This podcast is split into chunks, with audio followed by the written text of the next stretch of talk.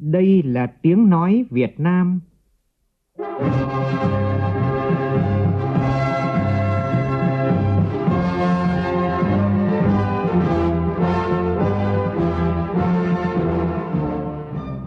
là tiếng nói Việt Nam, phát thanh từ Hà Nội, thủ đô nước Cộng hòa xã hội chủ nghĩa Việt Nam.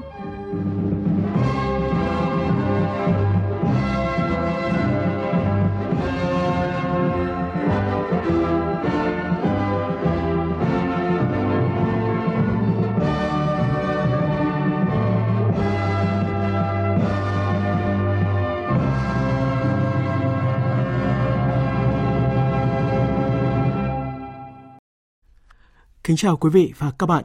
Mời quý vị và các bạn nghe chương trình Thời sự sáng của Đài Tiếng Nói Việt Nam. Hôm nay thứ Sáu ngày 20 tháng 3 năm 2020, tức ngày 27 tháng 2 năm canh tí. Chương trình có những nội dung đáng chú ý sau.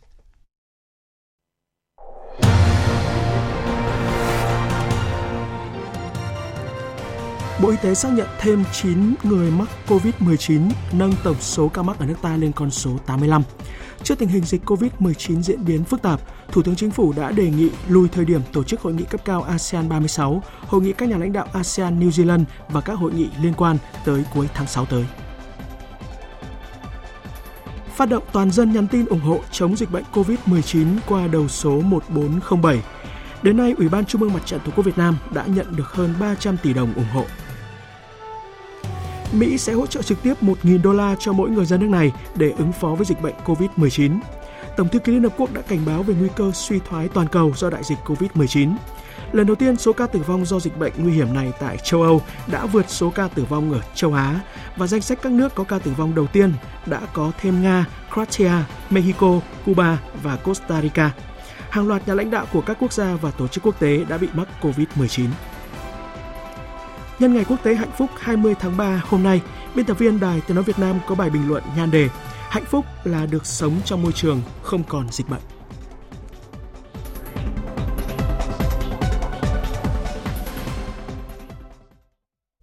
Bây giờ là nội dung chi tiết. Tiểu ban nhân sự Đại hội 13 vừa họp cho ý kiến về tổng kết công tác nhân sự Trung ương khóa này và phương hướng khóa tới. Cuộc họp do Tổng Bí thư Chủ tịch nước Nguyễn Phú Trọng chủ trì, cùng tham dự có Thủ tướng Nguyễn Xuân Phúc, Chủ tịch Quốc hội Nguyễn Thị Kim Ngân. Tin cho biết.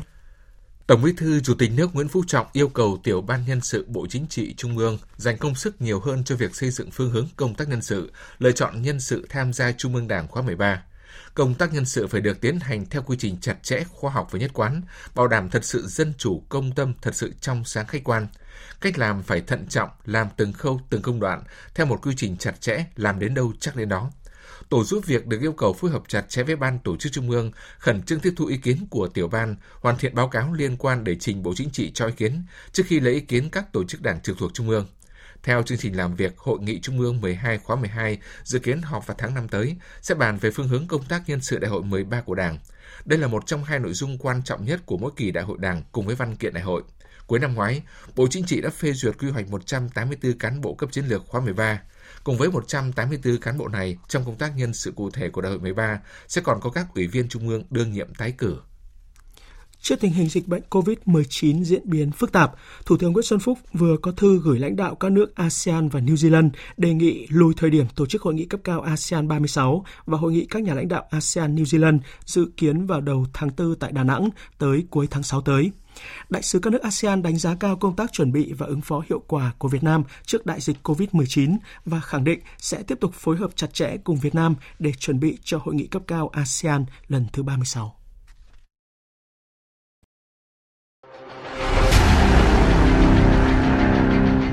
Đẩy lùi COVID-19, bảo vệ mình là bảo vệ cộng đồng.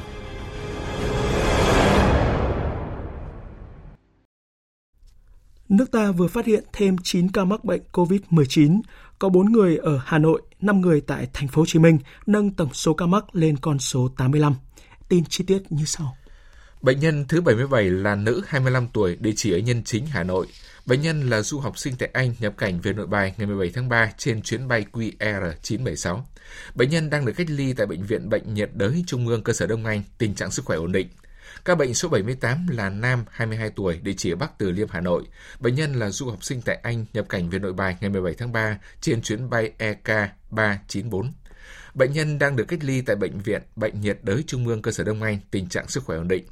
Ca mắc thứ 79 là nữ 48 tuổi địa chỉ ở Đông Hải, Bạc Liêu.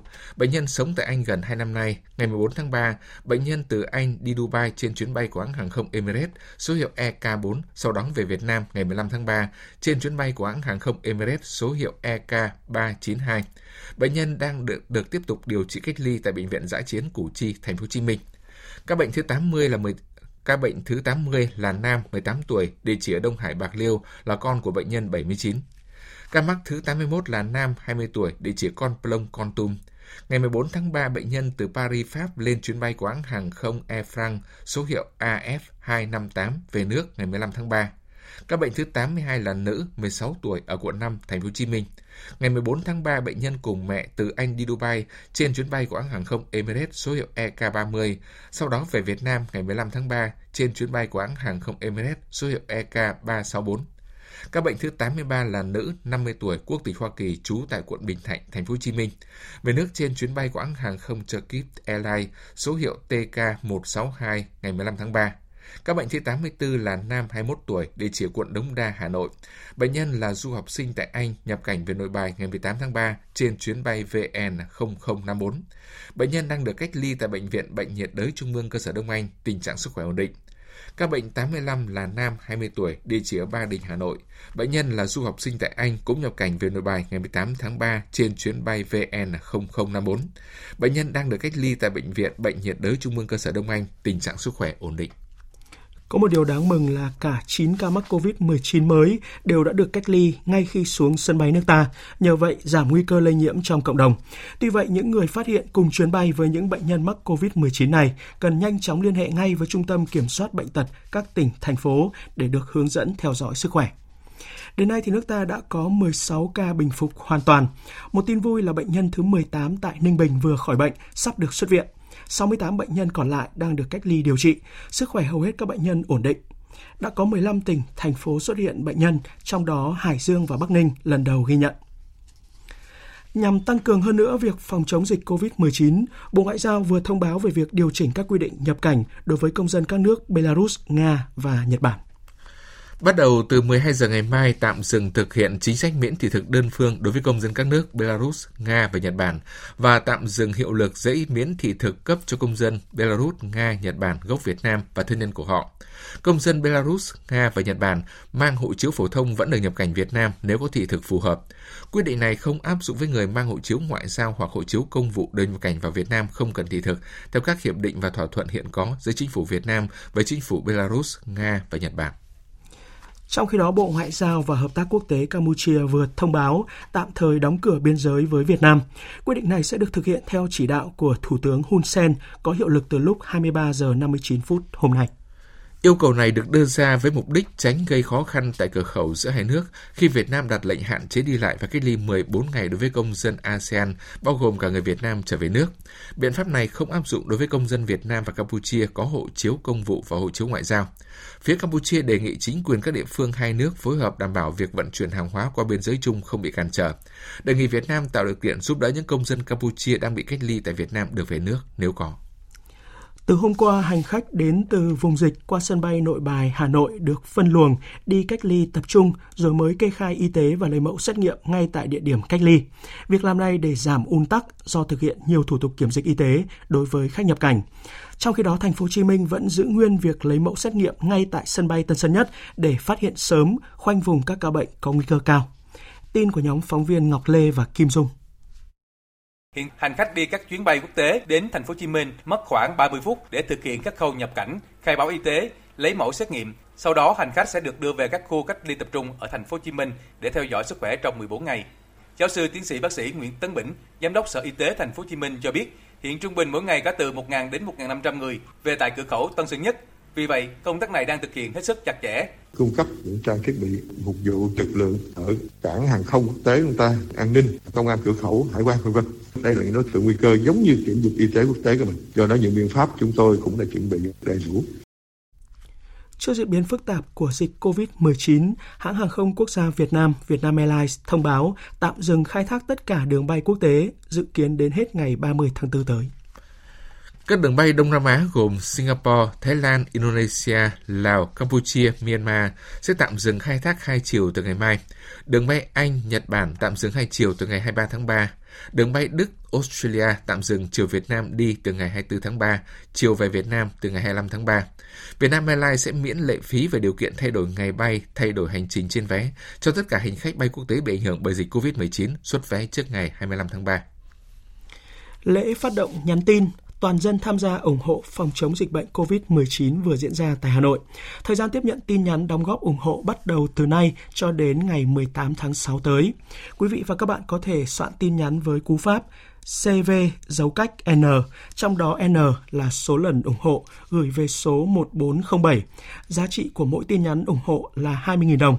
Toàn bộ số tiền thu được sẽ được sử dụng cho công tác phòng chống dịch COVID-19 và hưởng ứng lời kêu gọi của Thủ tướng Chính phủ và Đoàn Chủ tịch Ủy ban Trung ương Mặt trận Tổ quốc Việt Nam, nhiều cơ quan, đơn vị, tổ chức cá nhân đã chung tay ủng hộ phòng chống dịch COVID-19. Bí thư Trung ương Đảng, Chủ tịch Ủy ban Trung ương Mặt trận Tổ quốc Việt Nam Trần Thanh Mẫn vừa đại diện tiếp nhận ủng hộ và đăng ký ủng hộ từ Bộ Công Thương, Trung ương Giáo hội Việt Nam và các tập đoàn tổng công ty trong và ngoài nước gần 40 tỷ đồng, nâng tổng số tiền ủng hộ lên hơn 300 tỷ đồng là địa phương có hai trường hợp mắc COVID-19 và hơn 100 trường hợp đang phải cách ly lấy mẫu xét nghiệm. Tỉnh Ninh Thuận đang gặp không ít khó khăn khi vừa phải ứng phó với dịch bệnh nguy hiểm, vừa đương đầu với hạn hán, đảm bảo an sinh xã hội. Tin của cộng tác viên Văn Thuận. Ninh Thuận có 118 trường hợp tiếp xúc gần với hai bệnh nhân trú Thu Văn Lâm Ba, xã Phước Nam, huyện Thuận Nam. Những người này đang được cách ly tập trung tại trường quân sự địa phương và bệnh viện đa khoa của tỉnh. Trong đó có 72 mẫu xét nghiệm được Viện Pasteur Nha Trang thông báo âm tính với SARS-CoV-2. Những trường hợp còn lại vẫn đang chờ kết quả. Đây là lần đầu tiên địa phương áp dụng biện pháp cách ly, phong tỏa khu dân cư hơn 5.000 người nên gặp ít nhiều khó khăn lúng túng. Sau 2 ngày, người dân thôn Văn Lâm Ba vẫn đảm bảo được lương thực, trang thiết bị y tế. Ông Lưu Xuân Vĩnh, Chủ tịch Ủy ban nhân dân tỉnh Ninh Thuận cho biết: Đây là cũng lần đầu tiên trong lịch sử khi cách ly cái khu vực thế này, chúng ta đang cố gắng là làm những cái điều tốt nhất có thể trong 28 ngày đó mà có thể kéo dài hơn thì nó có thể phát sinh vấn đề thì tỉnh sẽ chủ động phát hiện và xử lý. Tỉnh Ninh Thuận đang phải đương đầu với khó khăn kép, đó là vừa chống dịch vừa chống hạn. Hạn hán hiện tại được ghi nhận ở mức khốc liệt nhất trong nhiều năm qua ở Ninh Thuận. Điều này khiến địa phương gặp khó khăn khi vừa đảm bảo an sinh xã hội, phát triển kinh tế, vừa chống dịch Covid-19 nhằm đảm bảo giữ trữ hàng hóa cung ứng ổn định trên thị trường trong đợt dịch COVID-19. Vào chiều tối qua, Chủ tịch Ủy ban nhân dân thành phố Hà Nội Nguyễn Đức Trung đã có cuộc họp với các doanh nghiệp cung ứng bán lẻ trên địa bàn. Đến nay, các doanh nghiệp siêu thị vừa và nhỏ cho biết đã sẵn sàng các phương án dự trữ gấp 3 lần bình thường, đảm bảo hàng hóa phục vụ người tiêu dùng. Người đứng đầu chính quyền Người đứng đầu chính quyền thành phố Hà Nội đề nghị người dân bình tĩnh không xuất hiện ở những nơi đông người, không nên đi mua hoặc tích trữ lương thực thực phẩm, bởi hệ thống các siêu thị trên địa bàn luôn đáp ứng nhu đủ nhu cầu trong mọi tình huống. Kể từ ngày hôm nay, tỉnh Quảng Ngãi tạm ngừng đón khách tại các điểm tham quan du lịch, khu vui chơi giải trí cho đến khi có thông báo mới.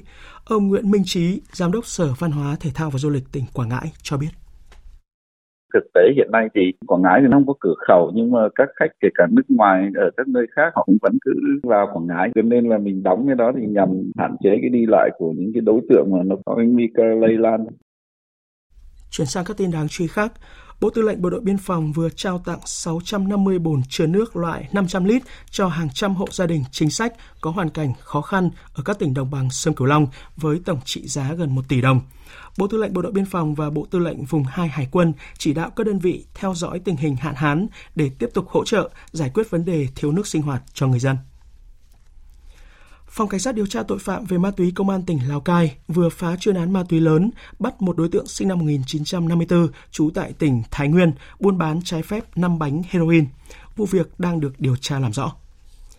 Tiếp theo, biên tập viên Xuân Ninh chuyển đến quý vị và các bạn một số thông tin thời tiết. Vâng thưa quý vị và các bạn, sáng sớm nay ở Bắc Bộ nói chung trong đó có khu vực thủ đô Hà Nội, trời đã có mưa rải rác ở một vài nơi, không khí xe lạnh nhiều mây, nhiệt độ thấp nhất ở vùng núi khoảng 18 độ, ở đồng bằng khoảng 20 đến 21 độ. Dự báo về trưa và chiều mây sẽ giảm dần, nhiệt độ tăng lên so với ngày hôm qua từ 1 đến 2 độ. Cao nhất ở khu vực phía Tây Bắc, ngày hôm nay có nơi trên 31 độ. Ở các tỉnh từ Thanh Hóa đến Thừa Thiên Huế ngày hôm nay cơ bản trời nắng, Mưa chỉ diễn ra phổ biến vào chiều tối và đêm, nhiệt độ vừa phải thấp nhất khoảng 21 độ, cao nhất không quá 31 độ. Còn tại các tỉnh ven biển từ Đà Nẵng đến Bình Thuận, khu vực Tây Nguyên và Nam Bộ ngày hôm nay tạnh giáo. Tây Nguyên lúc này trời mát mẻ nhưng về trưa và chiều cảnh báo có nắng nóng, lúc cao điểm lên tới 35 độ, có nơi trên 35 độ. Đặc biệt tại Nam Bộ, nắng nóng gay gắt hơn, cao điểm có thể lên tới 37 độ.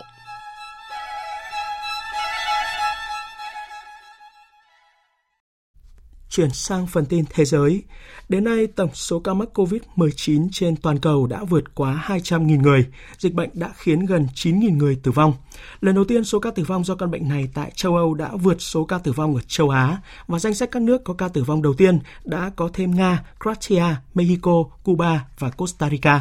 Điều đáng nói là số ca tử vong tại Italia đã vượt qua Trung Quốc với hơn 3.400 người thiệt mạng, trong khi con số này ở Trung Quốc là gần 3.300 người.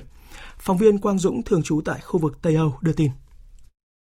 Đã có thêm 427 bệnh nhân Italia thiệt mạng và thêm hơn 5.300 ca nhiễm mới COVID-19. Tổng cộng nước này đã có 3.405 ca tử vong, trên 41.000 ca nhiễm bệnh, cao hơn Trung Quốc cả về số ca thiệt mạng lẫn tỷ lệ tử vong. Nguyên nhân một phần là Italia là quốc gia có số người cao tuổi lớn nhất châu Âu và lớn thứ hai trên thế giới. Tình hình dịch bệnh ở Italia giờ đây bi đát đến mức nhiều địa phương ở miền Bắc phải huy động xe tải quân đội để chở các bệnh nhân thiệt mạng đến nhà thiêu xác.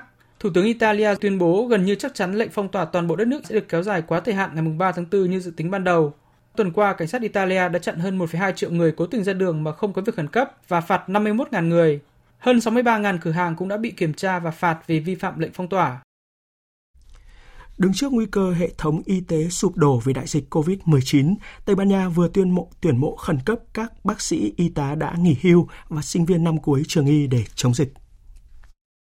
Nhiều khách sạn trên toàn Tây Ban Nha đã mở cửa để đón tiếp các bệnh nhân và người cách ly do các bệnh viện quá tải. Một số đơn vị quân đội sản xuất nước rửa tay diệt trùng và thuốc hạ sốt. Quân đội Tây Ban Nha cũng lần đầu tiên được triển khai đến vùng Catalonia để tẩy trùng các sân bay và bến cảng. Hãng thời trang nổi tiếng Zara sẽ chuyển đổi các dây chuyền sản xuất quần áo của mình sang may khẩu trang y tế và găng tay bảo hộ để cung cấp miễn phí cho các bệnh viện. Nhằm bảo vệ đội ngũ y tế khỏi nguy cơ nhiễm bệnh, nhiều vùng tại Tây Ban Nha bắt đầu triển khai mô hình lấy xét nghiệm qua cửa kính ô tô, giống như tại Hàn Quốc. Người nghi nhiễm ngồi trong xe và lấy mẫu thử qua tam bông.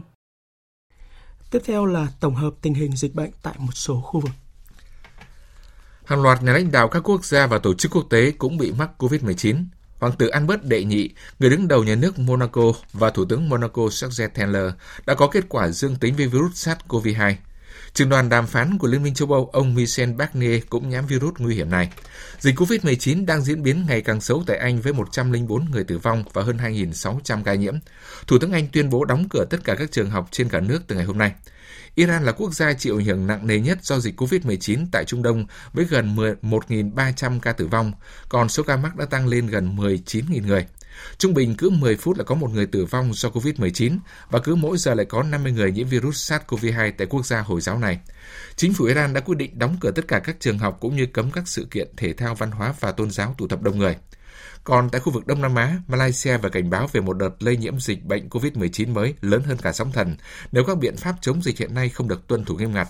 Malaysia đã trở thành nước đầu tiên trong khu vực đóng cửa quốc gia đến hết tháng này để tập trung ngăn dịch bệnh.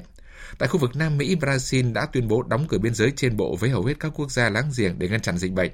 Trong khi đó, Thủ tướng Canada tuyên bố biên giới giữa nước này với Mỹ có thể được đóng với các hoạt động đi lại không cần thiết vào đêm nay theo giờ địa phương. Đến nay, Mỹ đã có ít nhất 150 người tử vong vì COVID-19. Số người mắc đã tăng gấp hơn 5 lần chỉ trong một tuần sau khi các bộ xét nghiệm được phân bổ rộng rãi. Phóng viên Huy Hoàng, thường trú tại Mỹ, đưa tin. Số người được khẳng định mắc COVID-19 tại Mỹ đã vượt ngưỡng 10.000 trường hợp so với 1.694 ca được ghi nhận vào ngày 12 tháng 3 vừa qua. Chính quyền bang Connecticut vừa quyết định sẽ lùi cuộc bầu cử tổng thống sơ bộ sang ngày 2 tháng 6 thay vì ngày 28 tháng 4 như kế hoạch ban đầu. Trong diễn biến có liên quan, Nhà Trắng đang thúc đẩy gói kích thích kinh tế trị giá 1.000 tỷ đô la, bao gồm hỗ trợ 1.000 đô la tiền mặt cho người lớn và 500 đô la cho trẻ em ở Mỹ. Đây là gói kích thích kinh tế giai đoạn 3 nhằm đối phó với ảnh hưởng của đại dịch COVID-19. Trong diễn biến mới nhất, Tổng thư ký Liên Hợp Quốc Antonio Guterres cảnh báo một cuộc suy thoái toàn cầu là điều gần như chắc chắn. Ông hy vọng cuộc họp khẩn của nhóm các nước phát triển và mới nổi hàng đầu thế giới G20 vào tuần tới sẽ là dịp để các nước đưa ra được những giải pháp hữu hiệu đối phó với dịch COVID-19. Và tối qua, Chủ tịch Trung Quốc Tập Cận Bình đã có cuộc điện đàm với Tổng thống Nga Putin để trao đổi về tình hình và sự hợp tác giữa hai nước trong công tác phòng chống dịch COVID-19. Phóng viên Đinh Tuấn, thường trú tại Trung Quốc, đưa tin.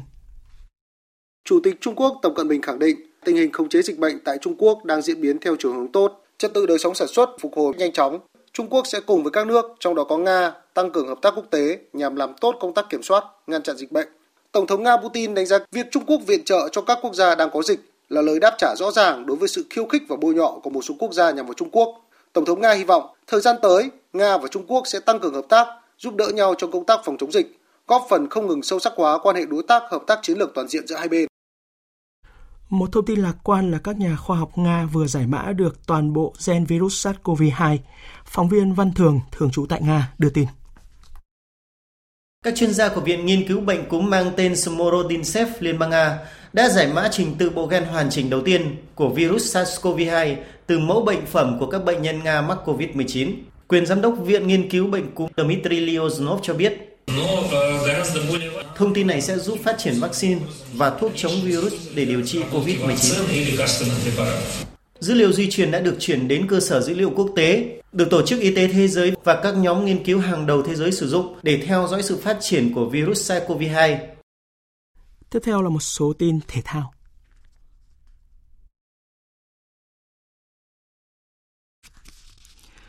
Trên bảng xếp hạng mới nhất dành cho các câu lạc bộ ở châu Á do Liên đoàn bóng đá châu Á công bố, câu lạc bộ Thành phố Hồ Chí Minh đã tăng 8 bậc lọt vào top 100. Trong khi đó, giải vô địch quốc gia Việt Nam tiếp tục chiếm vị trí thứ 15 châu Á. Giải vô địch quốc gia Thái Lan vẫn là số 1 khu vực Đông Nam Á, đứng thứ 7 châu Á, còn bóng đá Nhật Bản đứng số 1 châu lục. Liên đoàn bóng đá Anh, ban tổ chức giải Ngoại hạng Anh cùng với đại diện các câu lạc bộ vừa thống nhất kế hoạch cho phần còn lại của mùa giải năm nay. Kịch bản hủy bỏ toàn bộ mùa giải đã không xảy ra, thay vào đó giải Ngoại hạng Anh sẽ tạm hoãn cho đến ngày 30 tháng 4 tới.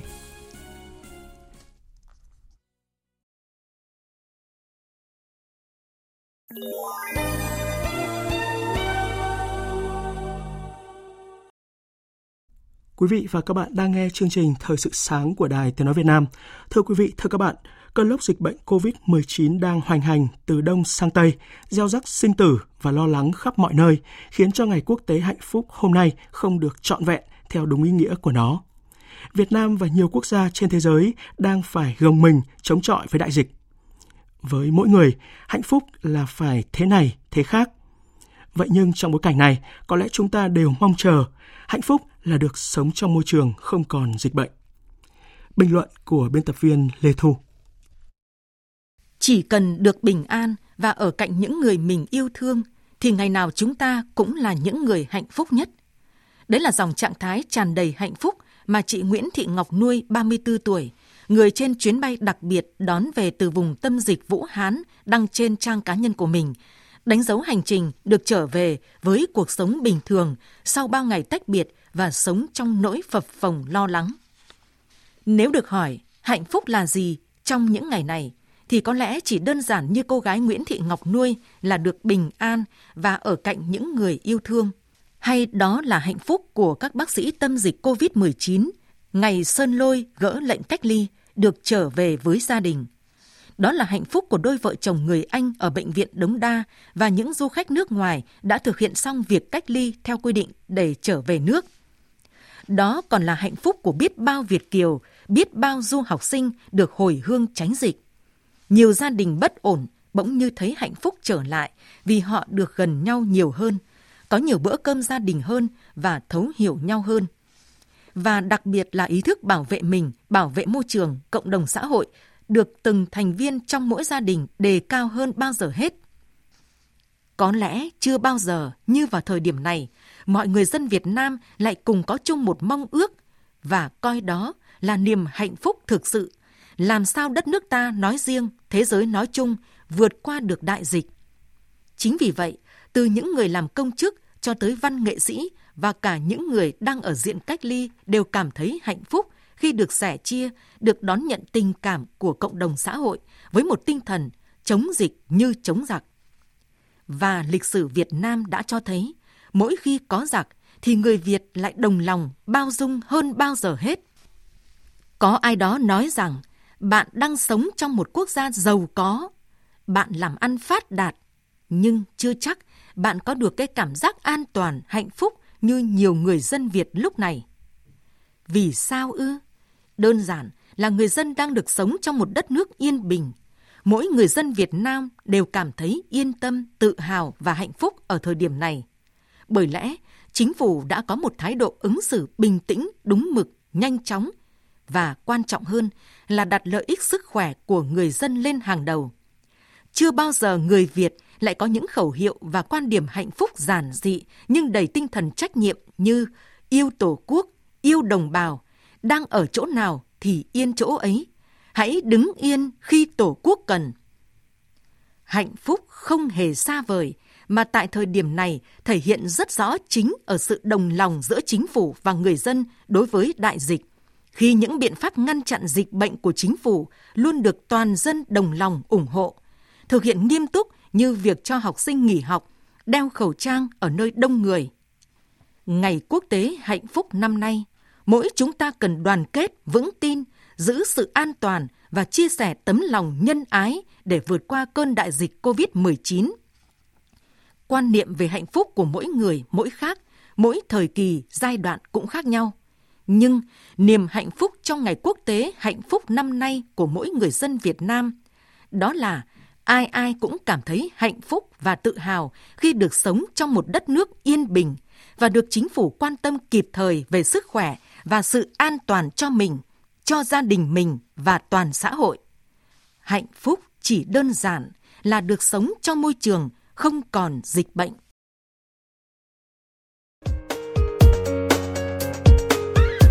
Dự báo thời tiết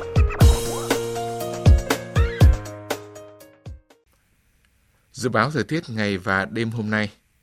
Phía Tây Bắc Bộ nhiều mây, có mưa rào và rông vài nơi. Riêng khu Tây Bắc không mưa, trưa chiều giảm mây, trời nắng gió nhẹ. Sáng và đêm trời lạnh. Nhiệt độ từ 18 đến 24 độ, có nơi dưới 17 độ. Riêng khu Tây Bắc có nơi trên 31 độ.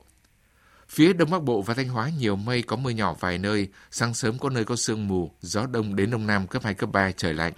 Nhiệt độ từ 18 đến 24 độ, vùng núi có nơi dưới 17 độ. Các tỉnh từ Nghệ An đến Thừa Thiên Huế nhiều mây có mưa rào và rông vài nơi, chiều tối và đêm có mưa rào và rông rải rác gió nhẹ. Trong cơn rông có khả năng xảy ra lốc, xét, mưa đá và gió giật mạnh. Nhiệt độ từ 21 đến 27 độ, phía Bắc có nơi trên 31 độ. Các tỉnh ven biển từ Đà Nẵng đến Bình Thuận có mây, ngày nắng, đêm không mưa, gió đông đến đông nam cấp 2, cấp 3, nhiệt độ từ 23 đến 34 độ. Tây Nguyên có mây, ngày nắng, có nơi có nắng nóng, đêm không mưa, gió nhẹ, nhiệt độ từ 18 đến 35 độ. Nam Bộ có mây, ngày nắng nóng, đêm không mưa, gió đông cấp 2, cấp 3, nhiệt độ từ 23 đến 37 độ. Khu vực Hà Nội nhiều mây có mưa nhỏ vài nơi, sáng sớm có nơi có sương mù, gió đông đến đông nam cấp 2, cấp 3, trời lạnh, nhiệt độ từ 19 đến 24 độ. Dự báo thời tiết biển Hiện nay, áp cao lạnh lục địa suy yếu gây ra trường gió đông đến đông nam có cường độ trung bình trên khu vực Bắc Biển Đông. Dự báo cụ thể các khu vực như sau. Vịnh Bắc Bộ có mưa rải rác, tầm nhìn xa trên 10 km, giảm xuống 4 đến 10 km trong mưa, gió đông đến đông nam cấp 3, cấp 4. Vùng biển từ Quảng Trị đến Quảng Ngãi có mưa rào vài nơi, tầm nhìn xa trên 10 km, gió đông nam cấp 3, cấp 4. Vùng biển từ Bình Định đến Ninh Thuận, vùng biển từ Bình Thuận đến Cà Mau, vùng biển từ Cà Mau đến Kiên Giang, không mưa. Tầm nhìn xa trên 10 km, gió đông đến đông nam cấp 3, cấp 4. Khu vực Bắc, giữa và Nam Biển Đông có mưa vài nơi, tầm nhìn xa trên 10 km, gió đông đến đông nam cấp 3, cấp 4. Khu vực quần đảo Hoàng Sa thuộc thành phố Đà Nẵng và khu vực quần đảo Trường Sa thuộc tỉnh Khánh Hòa không mưa, tầm nhìn xa trên 10 km, gió đông nam cấp 3, cấp 4. Vịnh Thái Lan không mưa, tầm nhìn xa trên 10 km, gió nhẹ.